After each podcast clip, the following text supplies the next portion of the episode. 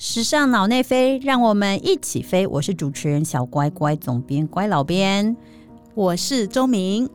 嗯，大家好，大家好。今天呢，我们要继续为大家谈谈这时尚世界的经典故事，关于香奈儿。那我们今天的主题呢，是关于骄傲。那呃，为什么会谈到骄傲这两个字？我不知道大家对于骄傲这两个字的感觉是正向还是负面的。好，钟明你呢？骄傲啊。嗯，我不常拿奖状，所以我没有办法感觉到骄傲。好，我好，那那那我就说我好了，我只只能说为什么？呃，其实待会因为待会我们要谈的是香奈儿的故事，所以我我想要用我自己自身完全相反的这个童年经验来先跟大家提一下，因为我不知道大家在童年的时候。呃，就你身边的师长或老师对于“骄傲”这两个字是怎么样教育大家的？那我得到的教育是这样，我印象中非常深刻，是我小学的时候，我们班呢在球类比赛呢得比赛哦，就是得了一个冠军。那那时候我们全班都兴奋的不得了啊，我们好棒啊！那但是那时候我们的导师呢就很冷静的走上讲台，在黑板上写了四个字，叫做“骄兵必败”。意思呢，就是说你们得了冠军也不要太骄傲，也没有什么好高兴的，因为你们一旦就是这样哦，骄傲高兴之后呢，你们就会必败。所以那时候得到的这个就是好像当场泼了一大盆冷水的感是不是？所以就是好像你你再怎么样得到好的成绩，你也不能不能那种。太太喜形于色，对，看到骄傲要很很很谦谦虚谦谦卑，这样子对，要压抑，对，要压抑要压抑。但是呢，这个说到这个香奈儿的部分呢，他的童年受到的教育可就完全不同了。那我们在上一集的节目呢，其实有提过，就是香奈儿的童年其实是在修道院里面长大的，因为他的啊。嗯，妈妈很早就在很小的时候就过世，爸爸又是到处流浪去做生意，所以他到了修道院之后呢，其实呃后来啊到了寄宿学校去读书。其实周末就同学都回家的时候呢，他其实也没有家可以回，所以他就被送去了乡下的姑妈家。就是他如果有假期的话，他就是去到乡下的姑妈家。那这个姑妈呢，其实非常冷酷哦。那在因为姑妈的对于小孩子的这个教育的观念是这样。他认为一个小孩如果在亲吻啊、安抚啊、充满这种温暖的爱下长大的孩子，会过分的软弱，会太软弱了。他认为在这个地方呢，乡下地方，如果要让孩子可以生存，他们需要被得，他们需要得到的是严厉跟恶意的对待，这样的小孩才能长出一个强大的韧性。那就是现在说的虎妈，没错，没错。因为这个姑妈非常的相信恶意会让人产生力量，那。会让人在这个恶意底下产生的力量之后呢，会产生对于成功的渴望。好，所以他对于这个香奈儿是完全的，就是非常的冷漠。然后，所以他在学校已经不如人了。就是他不是跟上流就有钱人家的小孩一起上课，他看到他们啊每天用的、吃的、穿的、得到的对待都是正向的，而他们却是在一个非常忍耐的情况底下，所以他。自然的，在他这种自卑里面呢，就长出了一种完全不想输的骄傲，就在他姑妈的压迫底下，嗯，所以我觉得这个这个韧性呢，其实后来也一直串接到他的他的人生里面。为什么他不论碰到多么大的挫折，他都不想输？那前面说过，就是他其实他的他的事业是这样，他是在他的呃。他这一辈子真正的唯一爱的情人卡博的支持底下啊，鼓励他说：“哦，你对于时尚这个部分非常有天分，那你可以去做这个生意啊。”那所以他他才开始的。但是他开始做生意呢，其实他却完全不是一个生意人。他不是一个生意人到一个程度，就是卡博其实基本上是用一个非常宠爱他的这个角度来把他就是啊，就你来做个事业吧。让你让你有一个东西可以玩，所以他就把他卡伯就把他身上的一些股票呢，一小部分股票放到银行里去，然后去贷款给香奈儿去做生意。那香奈儿看到自己的户头里有钱呢，他就非常的开心啊，到处就是一下买这个艺术品，一下进这个货，一下什么花的很开心。他以为那些钱都是他的，都是他赚的。但是有一天呢，这个银行就通知卡伯说：“哎，你这个户头呢快要见底了好像呢，你这个贷款快要快要用完了，速度有一点太快了。然后卡伯才惊觉说：“天哪，这个这个香奈儿这个做生意，这个用用这些成本也用的太浪费了。”所以有一天他就忍不住告诉他说：“哎，你知道吗？这个银行里面的钱呢，你用的太快了。银行里面的人通知我说，你不可以，你你你如果假设是这样，你接下来就没有钱继续周转了。”香奈儿就听不懂，他就想说。奇怪，我为什么不能花我的钱？那些户头的钱不是我的钱吗？因为他不懂什么是什么叫做贷款，他不晓得原来这些钱是借来的。好，然后呢？然后后来卡博就说：“不是，不是的，这些钱呢，是我把我的股票放进，就是有有。”有价值的股票呢，放进这个银行里面才借到的钱，这个钱是借来的，是我放在银行里面借给你用的。天哪，他这一下子瞬间才听懂了。然后他一向最瞧不起的就是这些有钱人身边，就是依赖着这些男人供呃怎么讲呃呃供养啊，花着这这花着男人的钱过优渥的生活，像。说难听一点，他其实是很瞧不起，他觉得这些女人呢，就是有点像寄生虫这样的角色，他是非常瞧不起的。可是他中听懂这件事情的时候，他就觉得非常的羞愧。原来他跟他们是一样的，他就是花着他男人的钱。哎，可是，在那个年代哦，其实呃，整个的社会氛围，他那时候其实还是很少有女人出来工作嘛。对，没错，所以不懂其实是正常啊。所以卡博也很心疼他，说他因为他不是觉得很丢脸嘛，他很生气，情绪反应非常大。卡博就跟他说：“你不要这么骄傲，你这么骄傲你会受苦的。”还是很就是很怜爱他，很疼爱他。那当时，而且在卡博来说，当时的女人就是依依赖着男人生活，这又有什么奇怪？哈，但是他不晓得，原来香奈儿其实就是。完心里面其实是非常的骄傲的，他没有办法接受他是一个好像依赖着男人在生活的人，所以他就说好，那他就懂了。好，那所以呢，你知道他有多厉害吗？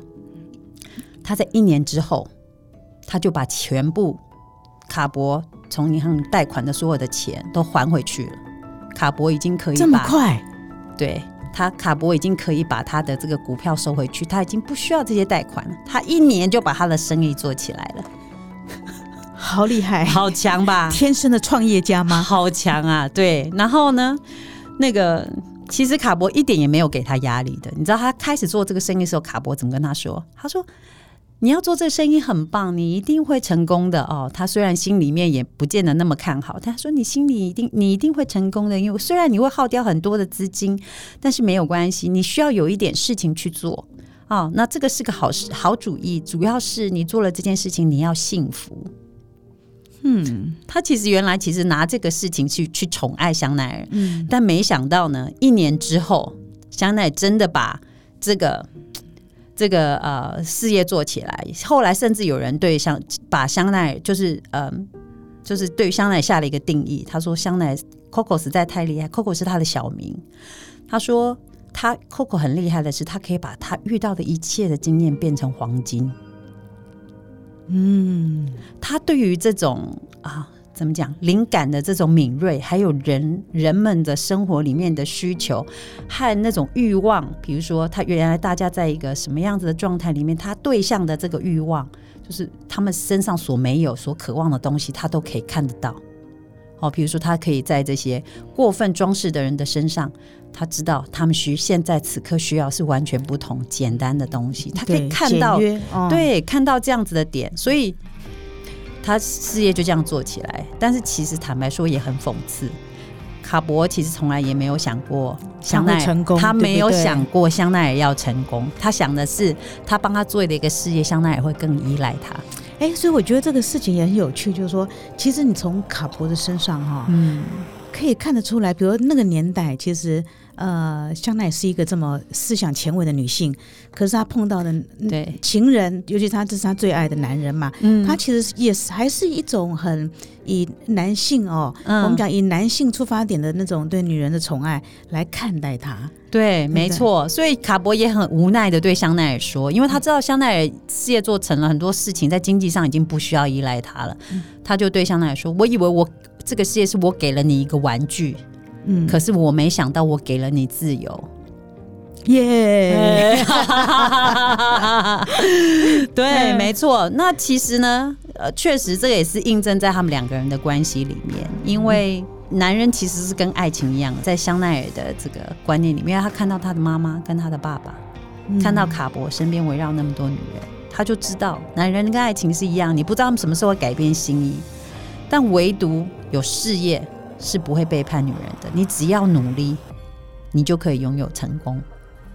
嗯，所以他其实他想要单纯的去享受爱情，他不想要在这个经济上面去依赖一个男人，然后去拥有这种附属关系的爱情。他想要的是一种两个人非常的对等的这种爱情关系。今天不是因为我需要。你身上得到这样子，所以我才跟你在一起。没错，没错，他需要的是一种非常非常纯粹的爱情，所以他一直觉得我就是要证明我的事业可以成功。我不是因为我要你的钱，而是因为我要你的爱。他跟卡博之间的关系，他一直一直很渴望能够证明这个部分。对，这也是他的骄傲啦。因为那时候多数的女人。其实基本上就是非常的，等那时候的女人的那种爱情观，就是非常的比较依附的关系。对，嗯，事实上对。所以你说卡博会讲出那种话，就说你如果太骄傲的话，对，你会受苦。对，那因为的确啊，那时候就是呃，那时候的女性就是男人，你给你什么，多给你一些东西，你应该感到感恩吗？你应该感到被宠爱吧？其实那时候，对不对？可是你看香奈却是这么。呃，这么硬骨啊，这么硬底子，这样子，这么坚持己见。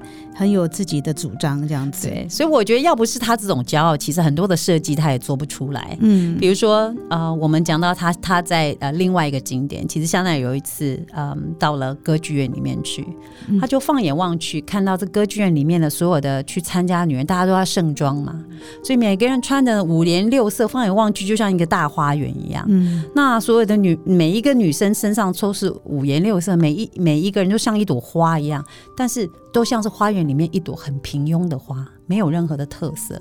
所以他就对很骄傲的对他旁边的人说：“有一天，我要这些女人都穿上黑色。”哇，好狂哦，好狂！对，那他怎么做呢？他自己先让自己穿上黑色去参加这个，去参加这个歌剧院的这样子的聚会。所以他在那个现场里面其实是多么的不协调。那而且在当时，坦白说，在当时那样子的年代里面，黑色呢是属于丧礼的颜色，是属于仆人的颜色，是对大家来说其实不是一个很应该来讲是很。呃，很禁忌不祥的颜色，但是呢，他就是穿上了黑色去，可是确实在五颜六色的这个花园里面，他是显得非常的突出。当所有人都对他议论纷纷，又来了，对，再次证明他的人对他议论，注意力就是一切。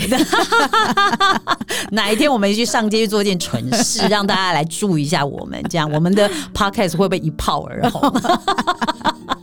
好啊，所以他就穿了，因为他被大家这个穿了黑色被大家议论纷纷呢。那所有，可是呢，你知道他的态度是怎么样？他就是很理所当然，他就觉得一就是这么的正常。所以你就看着他这个理所当然的态度，就觉得说，哎。然后他加上他，又是你知道他的他他又加上他是转剪了短发啊等等，他就是是完全跟完全是这个他知道，因为我们前面有谈过，他其实非常知道要与众不同，才能塑造他跟别人之间这个差异性。对，所以呢，他那个理所当然态度让他觉得说，哇，香奈真的哇，黑色怎么这么酷？后来。真的逐渐的就变成了一个潮流了。那确实，香奈儿小洋装就变成每一季的香奈儿的新的 collection，不论是在他生前，或者是到后来由啊 c a r l a f e l l 接手之后成为设计总监，一直到现在，呃，黑色小洋装一直香奈儿每一季的 collection 里面必定一定会出现的经典单品，只是每一季的设计都会做改变。然后这也是所有的女生呢，在碰到正式场合的时候最不烧脑的选择。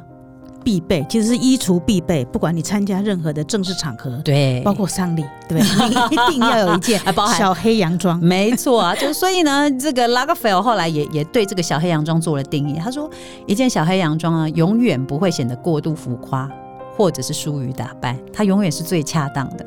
哦，所以我也认为这是女生的经典选择，而她创造的背景就来自于香奈儿的骄傲。